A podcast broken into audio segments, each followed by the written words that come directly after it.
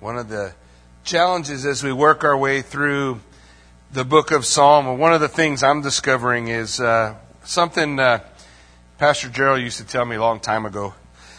he uh, used to say whenever he was teaching that he uh, had to live through whatever things were going on during that time. And we look at the Psalms and we say, wow, Psalms, Psalms is, is uh, the focus is the reality of the hardness of life and the goodness of God in the midst of all that. And I was, we had a birthday party for uh, Joe. Joe's 18 now. So we had a birthday party for Joe at uh, Gertie's and Susie Jones was there. She's a local representative for the Red Cross. And uh, so we were just talking, and she said, Man, I'm just so thankful. It seemed like there was a rash of fires, and hasn't been any for a while. And that's the night the trailer burned in on Addison Road, and two babies died four year old and a one year old. And uh, you know, so she called me. She got home about three in the morning, and and she called me just trying to deal with it. Right? I mean, it doesn't matter the story. Really, doesn't make any difference. The there's no way the story's going to get better. right? A four year old and a one year old burned in front of their mom who couldn't get to them. That's rough. It's rugged. How do you deal with that? Well, what about the firemen? How do they deal with it? That got in and were too late. How the, how's a mom and a dad and and all the things you wonder all the way through, no matter what. The end of the day, still two babies in heaven, which for them is not so bad, but for the rest of us, especially those close to them, that's rugged. Then uh, I catch a video somewhere on uh, uh, Facebook or something about some guys. Uh, somebody videotaped beating up an old man. Why would you do that? I don't care what he done. You know, I don't know. I don't know nothing about the story. All I know is I what I seen passing by, and I thought, man, that's the depravity of man. 20 year olds beat him till he is unconscious on the ground, and then film him walking away, and then put it on Facebook. What kind of place do we live in? And those, those are two uh, tragedies in it doesn't take you no time to fill up the rest of your day with more. Does it? trip on the news or talking to people. Yeah. Life is hard, right? And the, the, the sad part, at the end of it all, there's no great answer. You know, people call me, Jackie, you know, help me. Man, who's going to help me? The, the reality is there's no answer. Life is hard. Bad things happen. And Sometimes, occasionally, God gives us answers to the whys, but more often than not, He asks us to trust Him anyway, even though we can't reconcile it all. I still know at the end of the day, I'd rather trust in God than anything else. But I don't have any more answers. So what I do is I, I say, you know what God's word says? To mourn with those who mourn, and it helps share in the sorrow. So Susie cried with a mom who lost her two babies. And in some small way, that helps. Right? And when we go through the psalm and and the things that David's facing and the struggles that we'll look at tonight and all the way through 150 psalms, we're going to be here a while.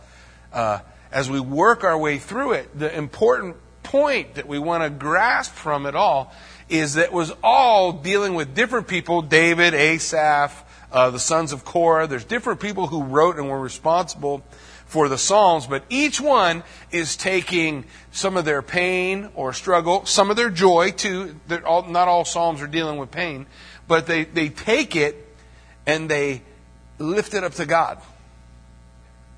And they lift up, as they lift up to God, they lift up their, their heart and where they're at and what they're struggling with because they're, they're not afraid to, to tell God. They're not disrespectful of God, so don't think that's what I'm telling you to do. But they are not afraid to, to share my heart and my, my disappointment or my joy or my excitement or my whatever it is. That, but at the end, they know that where I got to go with all the hard things in life is to the Lord. There's not anywhere else to go. Nobody else has answers. Nobody else has them. But as we, as we trust, cling, hold to, and we go through the psalm, one of the reasons why God preserved His Word for us so that we could go through a study like this and look at the Psalms is to see that what Paul wrote to us in 1 Corinthians, 1 Corinthians chapter 10 verse 13 is true. Says, No temptation has overtaken you except such as common to man. The word for temptation, test, and trial is the same word. It's all the same word in, in a Greek. It's the same word. That the James says, "Count it all joy when you find yourself." Um, whoa, I lost it now. Under various trials, knowing not joy because oh, this is so cool to go under a trial, but I know that the trial is going to produce, and the word is hupomone. It's translated patience, endurance. Um, sometimes long suffering, but the idea of hupomone is to bear under the, the burden, to bear up under the burden. Not a desire to escape it, knowing that it produces hupomone, endurance, the strength to stand even when I, I don't want to stand. And then when that has its perfect work, it makes you complete.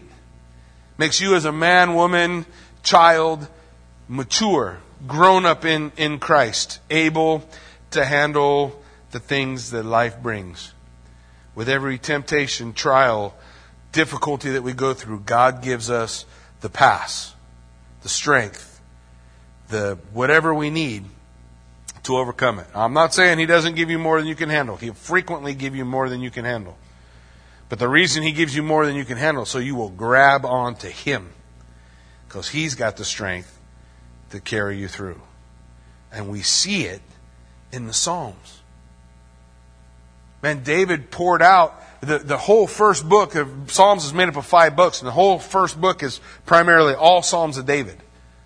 Various times in his life, various various struggles that he was going through. And when we come to, to Psalm 10, we're looking at what's called a lament, a psalm of lament. A psalm of lament always starts with questioning God. Where are you? Where are you? What, why is this happening? Anytime you come to a psalm that starts that way, you're probably looking at a psalm of lament. It's calling out to God, the whys. What's going on? Where are you? And if we're honest, we've been there. Haven't we not been there? If you haven't been there, here's a little bit of encouragement. You will be. So there will come the time when we call out to God, when we ask Him, why? Where are you? I don't, I don't feel you. I don't feel your presence. I feel alone. And so that's what David's calling out. Why do you stand afar off, O Lord? Why do you hide in times of trouble? So it's, it's, it's him calling out, Where are you? Now, just so you know, and David understands this, the writer of the psalm understands it. Why? But God didn't go anywhere. Do your, do your feelings lie? All the time. I, I, I, sometimes I'm tired. Can I stay up longer? Yep. Well, sometimes I'm hungry. Can I go longer without food? Yep. When I was in the Marine Corps, which was probably the last time I did this, uh, you come to the end of your running and you have to run more. Can you do it? You, are you kidding me? If somebody's shooting at you, be amazed what you can still do. I can't take another step. You guys ever see those scenes in the movie? I can't take it. That never happen. Never happens. I know of guys who had their legs blown off and still ran with their legs amputated at the knee. You, you, your feelings lie. You are able to do a, a lot more than you think. And so when I feel alone, when I feel like God's not there, when I feel like, like I can't take anything else, don't you know that's just your flesh crying out saying, this is too hard. But that's not ever God. God says things like, with men, it's impossible, but with God, what? All things are possible. He can overcome, He can give you the strength to endure. Even though I look at things and I hear things on the news and I see things and I think, I don't think I can live through that. God says, well, with men it's impossible, but with me, with the Lord, all things are possible. God hasn't moved. God didn't leave. He's still there. He's still working. The, the, the real issue is not where are you? The real issue is why haven't you done it my way? Because my way would have been a lot better than this way. My way would have saved them two kids. And I assume my way is better. But because that didn't happen, then I know it's not true. I don't know why, but I know it's not true. God says, I have given you the greatest gift in all of heaven. God says, I've given you the, the most prized possession I have. He gave us His Son. And will He not with Him also freely give us every good thing? That's true. No matter how something looks, no matter how bad it tastes or, or how ugly it seems, if God didn't give it, it wasn't good. And we can't see with His eyes, can we? I can't see with His eyes. But I know the God of heaven gave me his most prized possession. And he said, I'll give you everything good.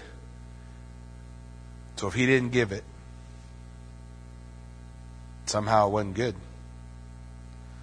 And the reality of our cry, where are you, God, is not a where are you, God. We know where God is. The reality of our cry is, I'm mad that you did it this way. I'm mad that I lost the case. I'm mad that I that I've gone through this hardship. I'm mad that I've, I'm in a financial crisis. Why have you brought me to this place? Is is more the question, but the, the, the idea is simple. I feel abandoned. I'm disappointed, God, in what's happened. I'm disappointed in the way things turned out. In verse 2, he defines it for us. The wicked, in his pride, persecutes the poor. So let them be caught in the plots which they have devised. The Christ's common cry all the way through the, the Psalms. Why do these bad people get away with it?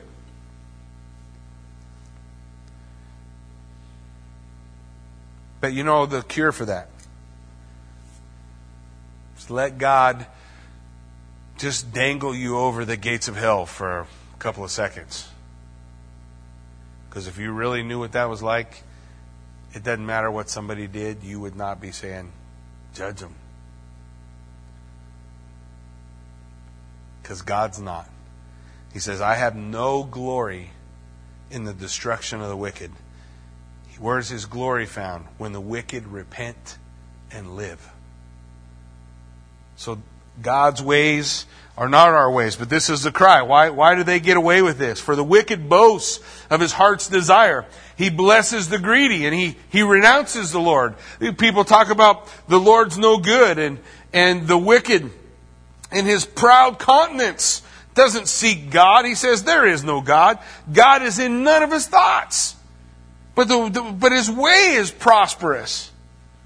Why is his life so easy and, and my life so hard? His ways are always prospering. Your judgments are far above, out of his sight. He doesn't even recognize God's hand of control in his life. And as for all his enemies, he sneers at them. He's not even afraid. He has said in his heart, I shall not be moved. I shall never be in adversity. His mouth is full of cursing and deceit and oppression. Under his tongue is trouble and iniquity. He's filled with arrogance. Arrogance is saying there is no God and God can't get me and God is in control of my life. I, am a, I'm the master of my own destiny. He sits in lurking places of the villages. What's he saying? He say, the, the wicked sit in places and say, God can't see me. God can't stop me. In the secret places, he murders the innocent.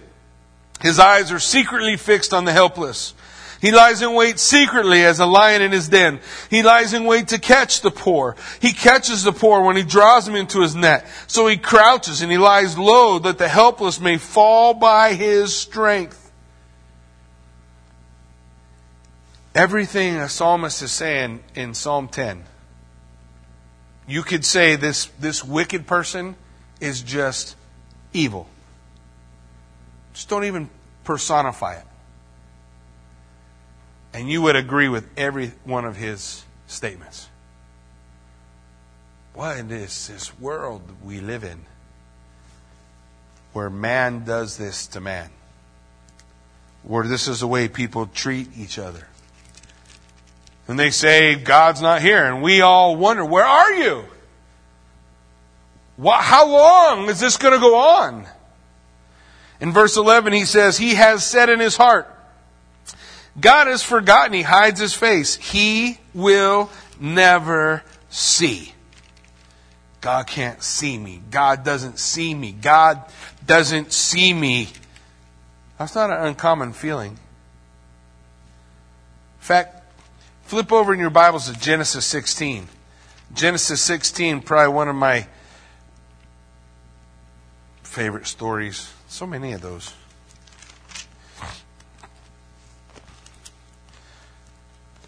We'll pick it up about verse 7. Oh, we'll back up 5. And Sarah said to Abram, My wrong be upon you. I gave my maid into your embrace, and when she saw that she had conceived, I became despised in her eyes. So the Lord judged between you and me. This is the day Abram was in trouble for listening to his wife. In a, in a minute, in a few chapters, it's going to flip. So, so Abram li- listened. Sarah said, Take Hagar. He took Hagar. Hagar stopped listening to what Sarah said. So Sarah's upset. And he, she yells at Abram. And Sarah said, uh, or so Abram said to Sarah, Indeed, your maid is in your hand. Do to her as you want. And when Sarah dealt harshly with her, she fled from her presence. So Hagar runs out into the wilderness, to the desert. Now the angel of the Lord found her by a spring of water in the wilderness, by the spring on the way to Shur. You pay attention to that phrase? The angel of Jehovah, the angel of Yahweh, the angel of God, capital L O R D, is what the Bible calls a theophany. What's the word angel mean? Messenger or Word. Who's the Word of God? Jesus. The Word of the Lord found her. And in the beginning was the Word. And the Word was with God, and the Word was God. The Bible uh, theology calls this a theophany, an appearance of God. God the Father is Spirit. No man has seen God at any time. So who, when they see God, who are they seeing? the only begotten of the Father, full of grace and truth. He reveals God to us. So they see Jesus.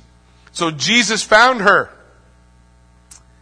She's running away from a situation and she feels like God can't see. He doesn't know. He doesn't know what's going on in my life. And he said, Hagar, Sarai's maid, where have you come from and where are you going? Pretty important questions to hear from God. Where have you come from and where are you going? She don't have any idea, does she? she said, I'm fleeing from the presence of my mistress Sarai. So what did she say? She told him where she was coming from, but what didn't she know? She don't know where she's going. I don't know where I'm going. I'm running out into the desert. And the angel of the Lord said to her, Return to your mistress and submit yourself under her hand. And the angel of the Lord said to her, I will multiply your descendants exceedingly, so that they shall not be counted for multitude. Pretty similar to the promise God gave to Abraham, right? Who's her child? Ishmael. Did God love Ishmael? Yeah. Oh, sometimes we sell that all short when we say Abraham's such a bonehead, he did this, and, and now the two brothers have been fighting ever since. Well, it's partially true, right? Ishmael and, and Isaac are still fighting. Israel's still fighting their, their own cousins and brothers and, and, and all that. But don't lose the sight that God loved him. God said, I'm going to I'm going to make him fruitful. He said, And the angel of the Lord said to her, Behold, you are with child, and you will bear a son, and you will call his name Ishmael. Who named Ishmael? God did. God named him because the Lord has heard your affliction. Does God know what's going on in her life? Hagar? She's not even part of the big story. The big story is Abraham and Sarah. Who's Hagar? Hagar's the mistake. Does God still know her? God still love her? Does God still see her, even in her affliction? Yeah. And then he says of Ishmael, he will be a wild man. Now, I don't know what dad doesn't want to hear this about his son. He's going to be a wild man? Oh, good. He's going to be tough. He's going to be strong. His hand shall be against every man, and every man's hand against him. He's going to have it hard, but he's going to prevail. And he shall dwell in the presence of all his brethren. And she called the name of the Lord who spoke to her. You are the God who sees. El Roi, the God who sees.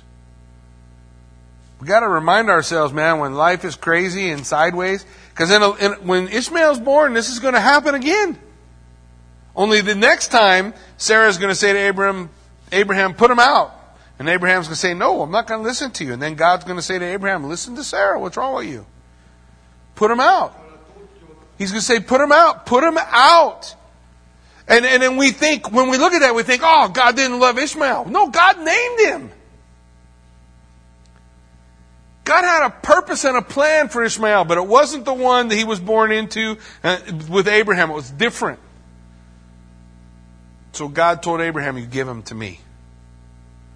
Don't you see, when he turned Ishmael out, that was the training ground for when he was going to offer Isaac? Because you know, for Abraham, it was no different. Abraham said to God, Oh, that Ishmael would live before you. God said, No. Isaac's the one. You give Ishmael to me. So when he put Ishmael out, what did he give him?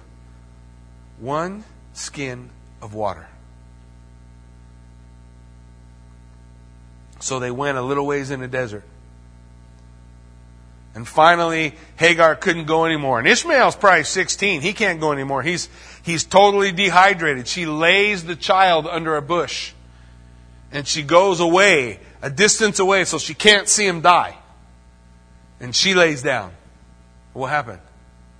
The angel of the Lord came.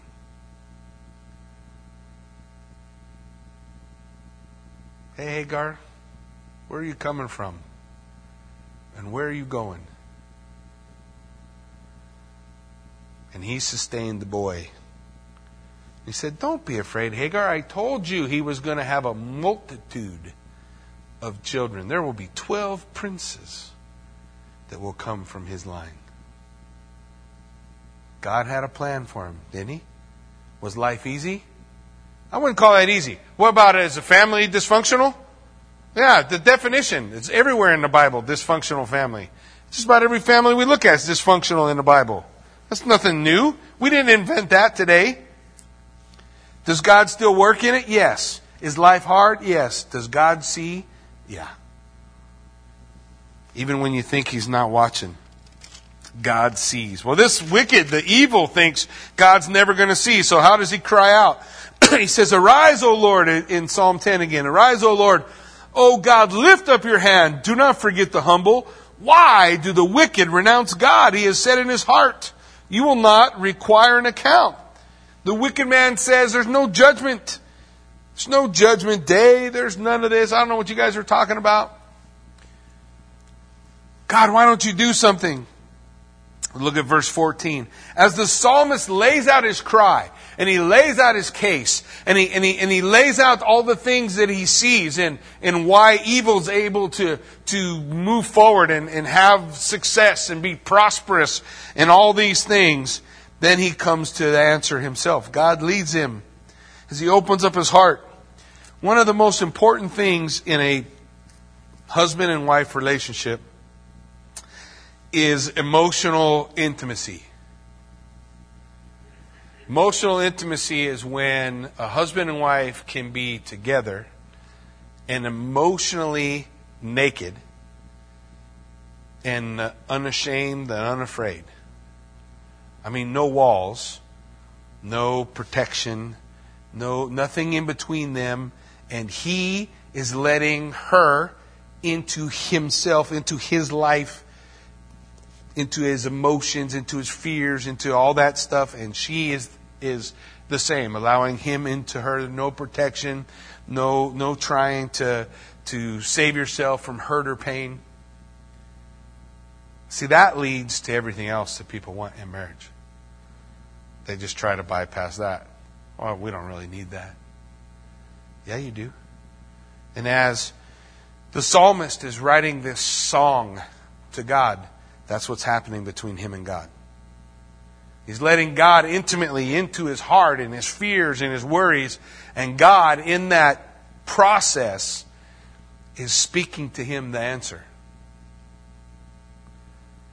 He's letting him know.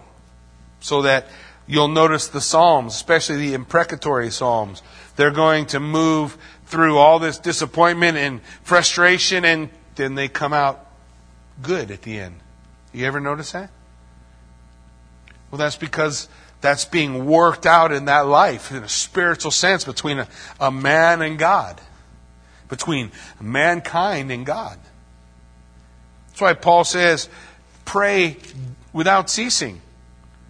Live your life in that place where you're not ashamed or afraid to call out, to, to, to lay yourself bare before God and to receive from God His response. And that's what, that's what happens. Look what he says. But you have seen. You are the God who sees. That's really what we need to know, right? I mean, there's not some answer. We just need to know you, do you see me? Do you know what's happening? And he comes to that point. But you are the God who sees. You are the God who, who, who you have seen, for you observe trouble and grief. God's not blind. To repay it by your hand. Is there a day of reckoning? Yes. You know, the Bible talks about two things the, the day of reckoning and the day when uh, it's another R word, but it's gone. When when God restores everything that was lost. And which one you face depends on your choice. Do you receive Jesus Christ? Then it's the day of restoration. You reject Christ? Then it's the day of reckoning. Because in Christ, we have everything we've ever lost. And without Christ, all we can expect is the day of reckoning to give an answer to the God who made us. So he said, You see it, nothing goes past his hand. The helpless commits himself to you, and you are the helper of the fatherless. Then he moves into uh, uh, an imprecatory statement, which simply means a curse. Cursing the evil. What's he say? Break the arm of the wicked and evil man. Seek out his wickedness until you find none. That's his desire, that evil is dealt with under the hand of God. Uh, don't we want to see that day? I'm tired of the, seeing the days where, where evil comes out on top because God is long suffering and waiting and desires that no man would perish. I long for the day when evil gets its due. That's all he's saying. He, there's not a name there. Get John and break his arm and knock out all his teeth. That's not what an imprecatory psalm is about. An imprecatory, sorry, John, I didn't mean, I didn't mean to pick on you. It's not an imprecatory psalm is calling out that curse on, on evil, that unnamed entity of wickedness, the frustration of all that is fallen. So he goes on in verse 16 and, and goes on with it. God sees. Next, God will judge sin. Next, he is king. The Lord is king forever and ever. The nations have perished out of his hand. Well, it hasn't happened yet. But he knows the promises of God are so sure that he speaks about it in the past tense. The Lord is king forever and ever. The nations have perished out of his hand. Lord, you have heard the desire of the humble. You will prepare their heart. You will cause your ear to hear, to do justice to the fatherless and the oppressed, that the man of the earth may oppress no more. Judgment day will come. But God's word all the way through is if you knew how horrible that day was, you wouldn't ask for it to hurry. You wouldn't rush it. That's why God doesn't do it. He says if He has given us His Son, He will also freely give us all things, right? That the Lord gives us all good things. God's judgment day doesn't happen today. That's not good yet. But there will be a day when it's good, when it's time.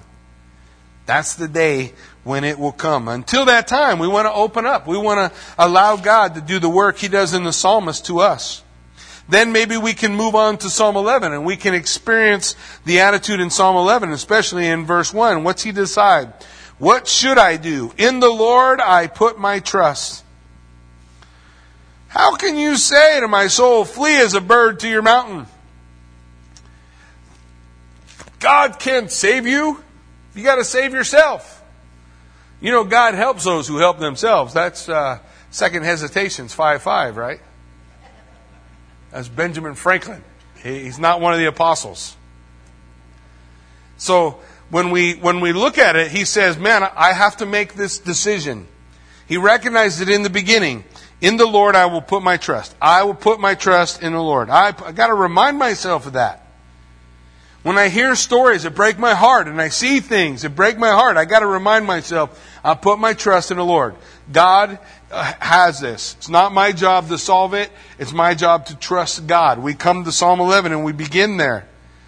But then in verse 2, he talks about not, what I should do is trust the Lord. In verse 2, he says, here's what the enemy does. For look, the wicked, again, unnamed, evil. You guys get what I'm saying? The, the evil that man does, the unnamed entity that is in opposition to all that is God. The wicked bend their bow and they make ready their arrow on the string that they may shoot secretly at the upright in heart. What's the enemy do? He attacks the righteous. He attacks the righteous. Those who want to stand in righteousness. And then verse 3. The answer, if the foundations are destroyed, what can the righteous do? So he comes to the point and he says, okay, I know I'm supposed to trust in God, but the enemy, he attacks the righteous. And, he, and then if the foundation is destroyed, literally what that, what that's speaking of is the foundation is shaken. You ever had your foundation shaken? So we can pretend that none of this stuff ever happens. But the reality is, things happen in our life to shake our foundation. And when it shakes your foundation, what will the righteous do? You can't fix it. You can't solve it. You can't make it go away. And the reality is, if your foundation is shaken, let me tell you who did it God. And He didn't do it to destroy you, He did it to strengthen you. God is going to establish that strength. And then in verse 4, he moves and he says, What will God do? Listen, the Lord is in his holy temple. The Lord's throne is in heaven, and his eyes behold, his eyelids test the sons of men. What's he saying? God is in his temple. What's the New Testament tell us? Where's the temple of God? So is he with you? Does he see? Does he see? It says, his eyes behold. He sees. His eyelids test. That word for test means to prove. He proves the sons of men. He proves you and I. The wicked, they do what the wicked do. The evil do what the evil do. My job is to trust in the Lord. And when my foundation is shaken, to remember where God is. With me. He sees me. And He's proving me in this circumstance. He's proving me like you prove steel is strong enough to do what it's strong enough to do. Like those special kind of bolts you buy. What are they called, Jeff? Them bolts that are stronger.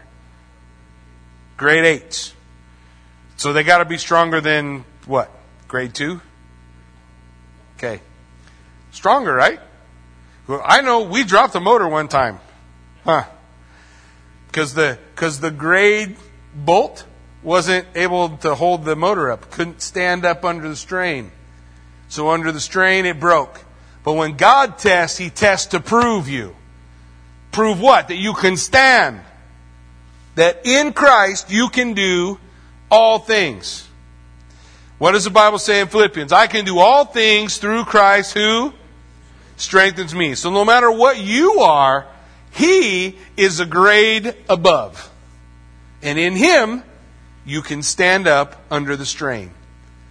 So I trust in God. The wicked do what the wicked do. And even though my foundation is shaken, it's God proving what I can do if I stand with Him. That's what he's declared to us in Psalm 11. The Lord tests the righteous. Same phrasing. The Lord proves the righteous. But the wicked and the one who loves violence, his soul hates. Now, which side do you want to be on? The one God hates or the one God proves? That's your two choices. I don't like either one of those choices. I don't like choice A or B. Well, which one do you like the best out of the ones you don't like? You better pick. I know for sure I don't want to be the one God hates. So that means I got to be the one God proves. That means your foundation is going to get shook. That means struggle is going to come. That means hardship's going to happen. That means that God is going to show you Look, we are more concerned with destination. You got to fix that. We're more concerned with destination. What do I mean? Well, maybe I've got a dream. When I was young, I got a dream of being married and having a family, and all I'm caring about is that destination. But all God's caring about is the journey. Because it's in the journey that God proves you not the destination. Destination's heaven. You will arrive. God's not worried about the destination. He's worried about the journey to develop you, to prove you, to strengthen you, to equip you to glorify Him in the life you live. He's going to prove it. He's going to prove you, not the wicked. He says, upon, upon the wicked, He will rain coals fire and brimstone and a burning wind. That will be their portion of their cup. So the, their, their inheritance, the inheritance of the wicked, look at how it's described as raining coals, fire and brimstone, and burning wind. Sound like a good inheritance? No. So you want to be that, you want to have that inheritance, or the one that says, God is my portion forever. That's a no brainer. If God is my portion forever, He will prove me. He will purify you. He will purify me. And he uses this broken world to do it. And look as the Psalms comes to its conclusion, look where it ends. For the Lord is righteous. When you're listening to all this stuff, you say, man, this is just kind of a drag. And then the psalmist says, no, God's right. He loves righteousness. And his countenance beholds the upright. That sometimes we, in, in trying to keep the poetry of, of, of the Hebrew, we lose the simplicity of the message. His countenance beholds the upright. You know, it sounds like the Bible. Well, good. What's that mean? You are always having access to God. He sees your face. He sees you. The Lord is right in this. You're, you're, there's going to be things in our life that are hard and difficult, but God's going to prove me. He's going to give me the strength to overcome, and He's always looking at my face. It doesn't say He always beholds the unrighteous, the lost. He says He always uh, uh, beholds the upright, the righteous, the ones who are in Christ. He didn't lose you. He sees right where you are. He's a part of where you are right now, and He's the key to getting out. Clinging to Him, finding the strength in Him, He sees your face. Well, that takes us to, to Psalm 12. Help, Lord! That feel about right? I hope you feel that way sometimes. Help, Lord. Psalm 12 is a desperate cry of the psalmist at the state of everyone else. Well, David felt this way. Elijah felt this way. Micah felt this way. Isaiah felt this way. God, I'm the only one who really gets this. What about everybody else? The righteous fail. Look what he says. Help, Lord, the godly man ceases. The faithful disappear from among the sons of men. Where are the faithful? Where are the people who really get it? Where are the ones who are following God with all their heart? And then in verse 2, he begins with the phrase, they speak idly. Who's he talking about? The godly men who have failed the godly people who are supposed to be the example, who, who aren't being the example, who aren't, who aren't uh, fulfilling their proper responsibility. What are they doing? They speak idly, everyone with his neighbor. They have empty talk. They're, they're, they're not being who they're supposed to be. And then, and then he, he defines the empty talk that they have with flattering lips and a double heart. They speak. Double heart. Uh, divided heart. You're One's foot in the world and one foot in, in the, the Lord. Trying to live in two worlds at the same time. Got to pick one. I can't live in them both. And what's the key? They're, they're speaking with flattery. You know what flattery is? Flattery is, is verbal manipulation. That's all flattery is. Flattery is what you tell someone to try to get them to do what you want them to do. The Bible says, faithful are the wounds of a friend, but deceitful are the kisses of an enemy. Flattery always, always is moving away from what God wants, not having the faithfulness, to speak the truth in love, like God's word declares. We want to be able to speak the truth in love. Sometimes we gotta confront. Sometimes we gotta. We all want to escape it, but sometimes you just gotta. You gotta tell a brother or a sister, hey, you're being a bonehead. That's wrong. And then you love them.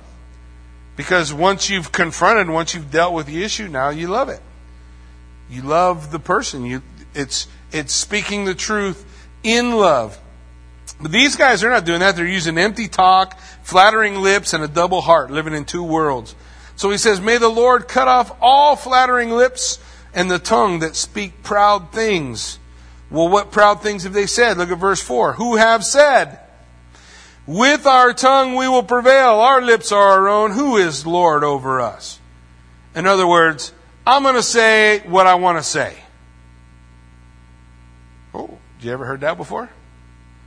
You have a teenager, I promise you have. If you don't have a teenager, when you do, you will. I'm going to talk how I want to talk. Nobody's going to tell me what I. Who are they to judge me? Oh, God's doing it. The psalmist says, Man, they're living in two worlds. They have empty talk and flattery lips and they say, Why should I control my mouth? Read James chapter 3. Why should I control my speech? Read James chapter 3. The tongue is a small member, but it causes a lot of damage. Jackie's paraphrase of James 3 shut your pie hole. That's a lot shorter than James 3. Um, Disney did it this way if you don't got nothing nice to say, yeah, just shut up. I'm going to say what I want to say. I'm going to do what I want to do. Did David ever have people talk trash about him? Saul went to every one of his leaders and said, David's no good and he's, he's rebelling against me. David, all David ever tried to do was do what was good for Saul. And Saul lied about him. Never happened in the church? No. Never is it somebody you try to help out who later comes back and just bad talks you about what a dirtball you are. That never happens. oh, man. Daily. All the time. Being willing to submit to God, we should, what Kathy say today? We should be, we should learn to submit to God sooner. What you waiting for? Learn to submit to God sooner. In verse 5, we have, we have the deceptive words of the wicked, the guys who are turning away from the Lord. We have the cry of the heart of David and Elijah and Isaiah and Micah in verse 1. And in verse 5, you got the words God would speak. Look what he says. For the oppression of the poor and for the sighing of the needy, now I will arise, says the Lord. I will set him in the safety for which he yearns. That's future tense. Do you understand what that means? He didn't say, I have set him in safety. He said, I will set him in the safety for which he yearns. The day will come when God will scoop you up in his arms and pull you close to his heart and whisper in your ear, they'll never hurt you again. You're never going to be hurt. You are with me now forever. They will always be with him. Where Jesus is, there we will be. That day comes. But between here and that destination, God is concerned with the journey. And in that journey, there's going to be hardship that comes. The words of the Lord are pure words. They are trustworthy. You can hold on to them. Look. We live our lives by promises, holding to the promises. We don't live our lives on explanations. Our spiritual walk with God is based on His promise, not His explanation. Cling to the promise, That's how we overcome. That's how we come through. That's how we will arrive. He says, like silver tried in a furnace of earth, purified seven times. What's he talking about? God's Word. God's Word is pure. He keeps His promises. He keeps His promises. That should both terrify you and encourage you. What do you mean? Well, all who desire to live godly in Christ Jesus shall suffer.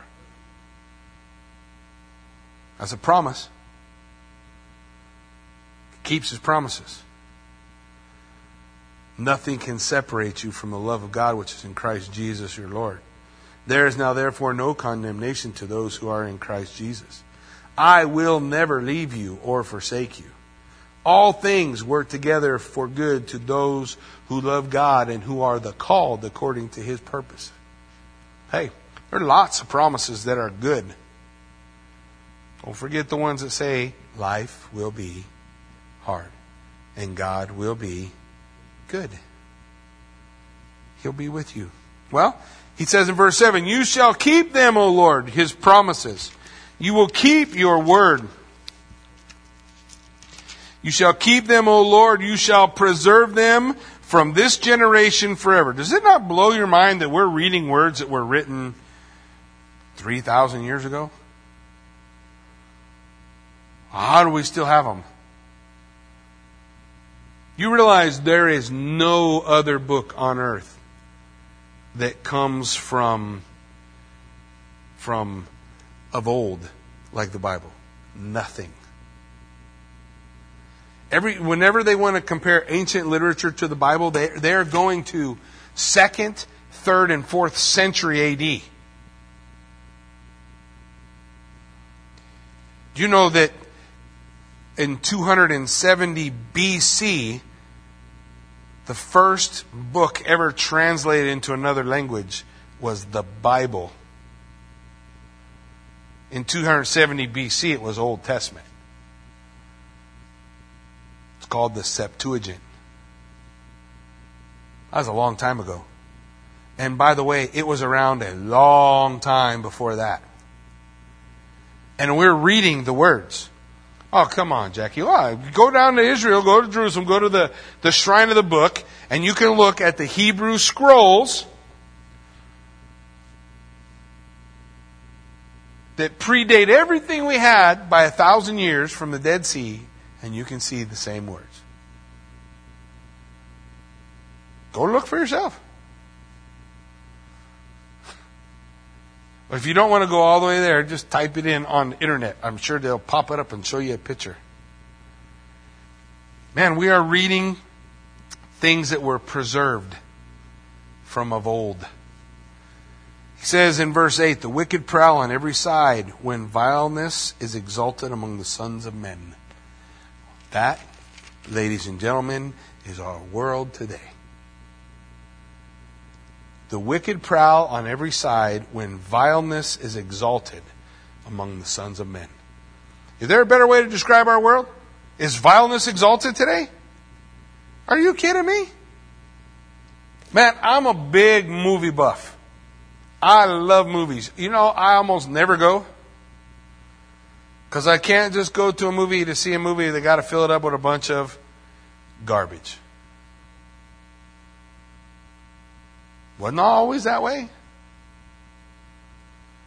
The wicked prowl on every side when vileness is exalted among the sons of men. Well, it takes us to Psalm 13. Well, good news, it's short. And I was planning on going to 15, so it's like normal. Psalm 13 begins with a question. What's that tell us about it? It's a song, a, a psalm of lament. How long, O Lord? How long? How long? How long? Four times in the first two verses, right? You see it? How long, O Lord? Here's the question. Will you forget me forever? How long will you hide your face from me? How long shall I take counsel in my soul, having sorrow in my heart daily? How long will my enemy be exalted over me? I wrote the answer. Ten years. What? Oh, yeah, this is a psalm David wrote when he was hiding in the caves. I know how long. Ten years. How long will you forget me forever? Why is David writing this? Because when I was like 16, you sent your prophet to me and he poured oil over my head. He said I was going to be king. How long? But you made these promises to me and what, what, what life was going to be like. And then I actually thought I was going to be king. And I mean, I don't know, I thought right after that thing with Goliath, it had been a good time. Or maybe when we got back from that one battle and all the, all the ladies formed up a line in a parade and they started singing how I had killed my tens of thousands. That'd have been a good time. But instead, God allowed Saul, the wicked man, the in, in bodily uh, um, impersonations, not the right word, but that's the only way I can think of, of evil. He's Thank you. Gosh, English. What, what happened to it? I've been speaking it my whole life. I don't know why. Brain can only hold so many things, and it's having a hard time clinging. So he's the personification of the wicked man here in this particular psalm.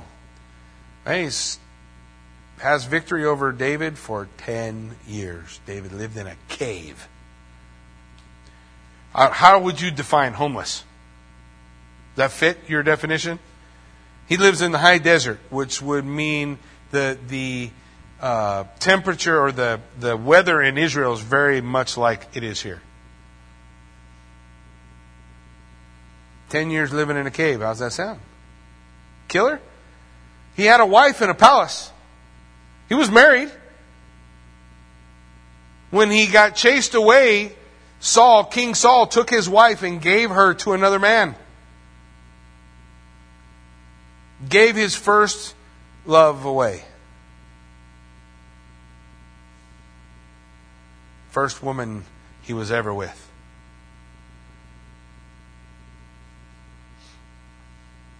How long, O Lord?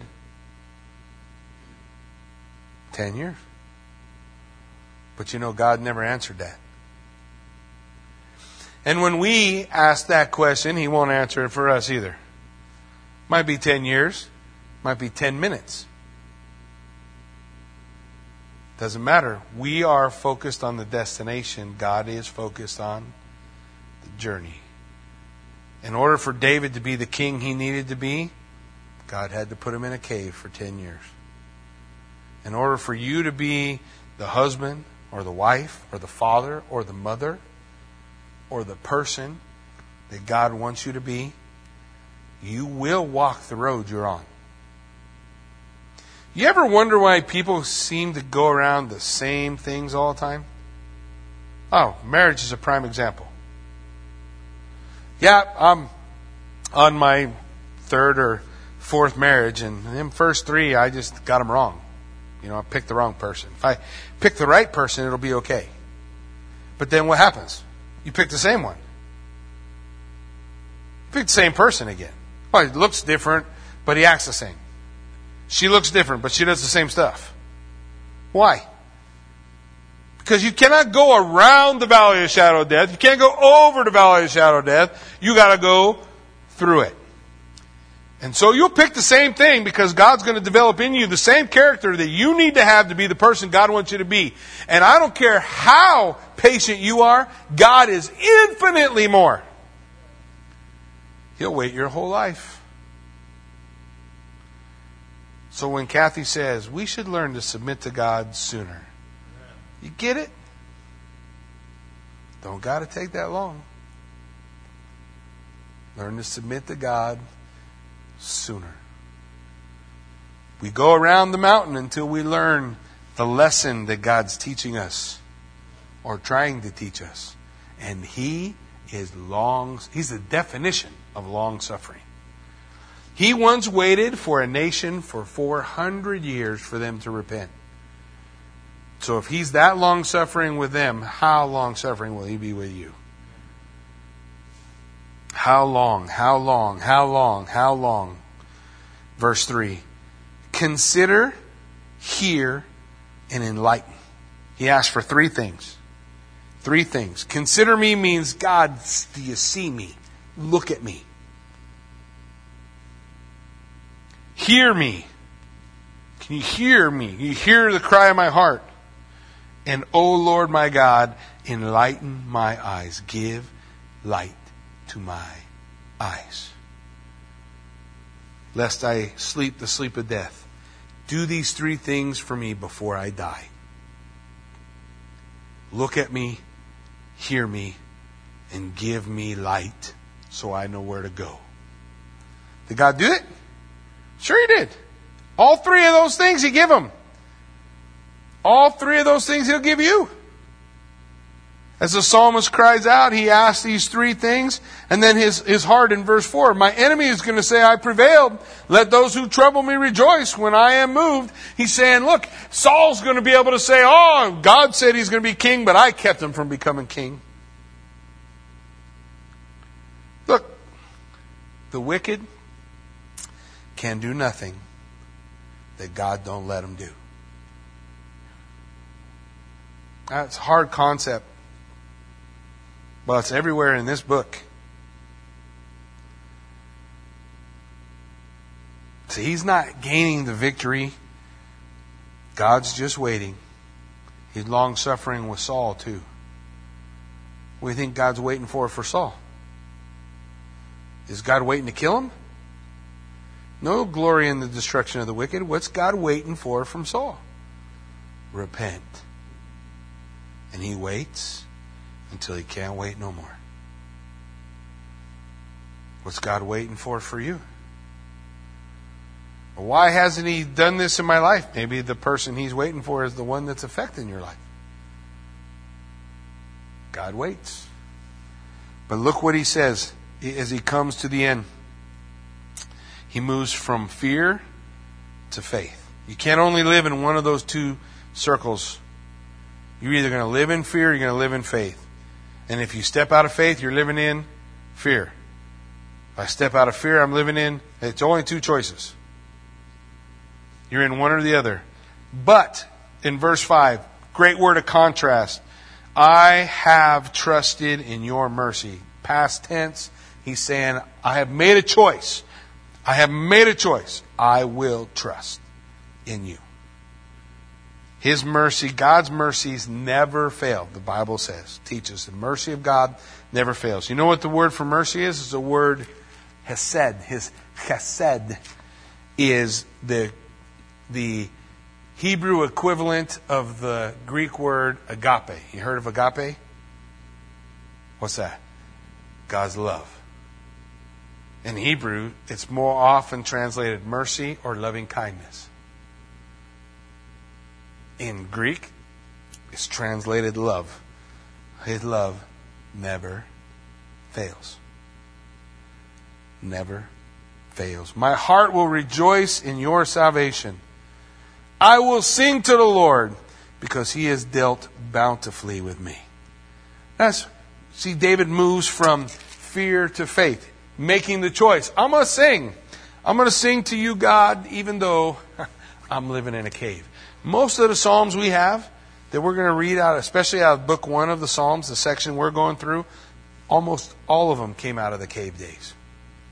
Where God built a man after his own heart. So maybe you're in the cave days. You're really a caveman or a cave woman. Eventually, God gets you out of the cave. He will bring you to the place of promise. Always does. He always will. What do we cling to? We hold to God's word and we say, Amen. God's word, life is hard, but God is good.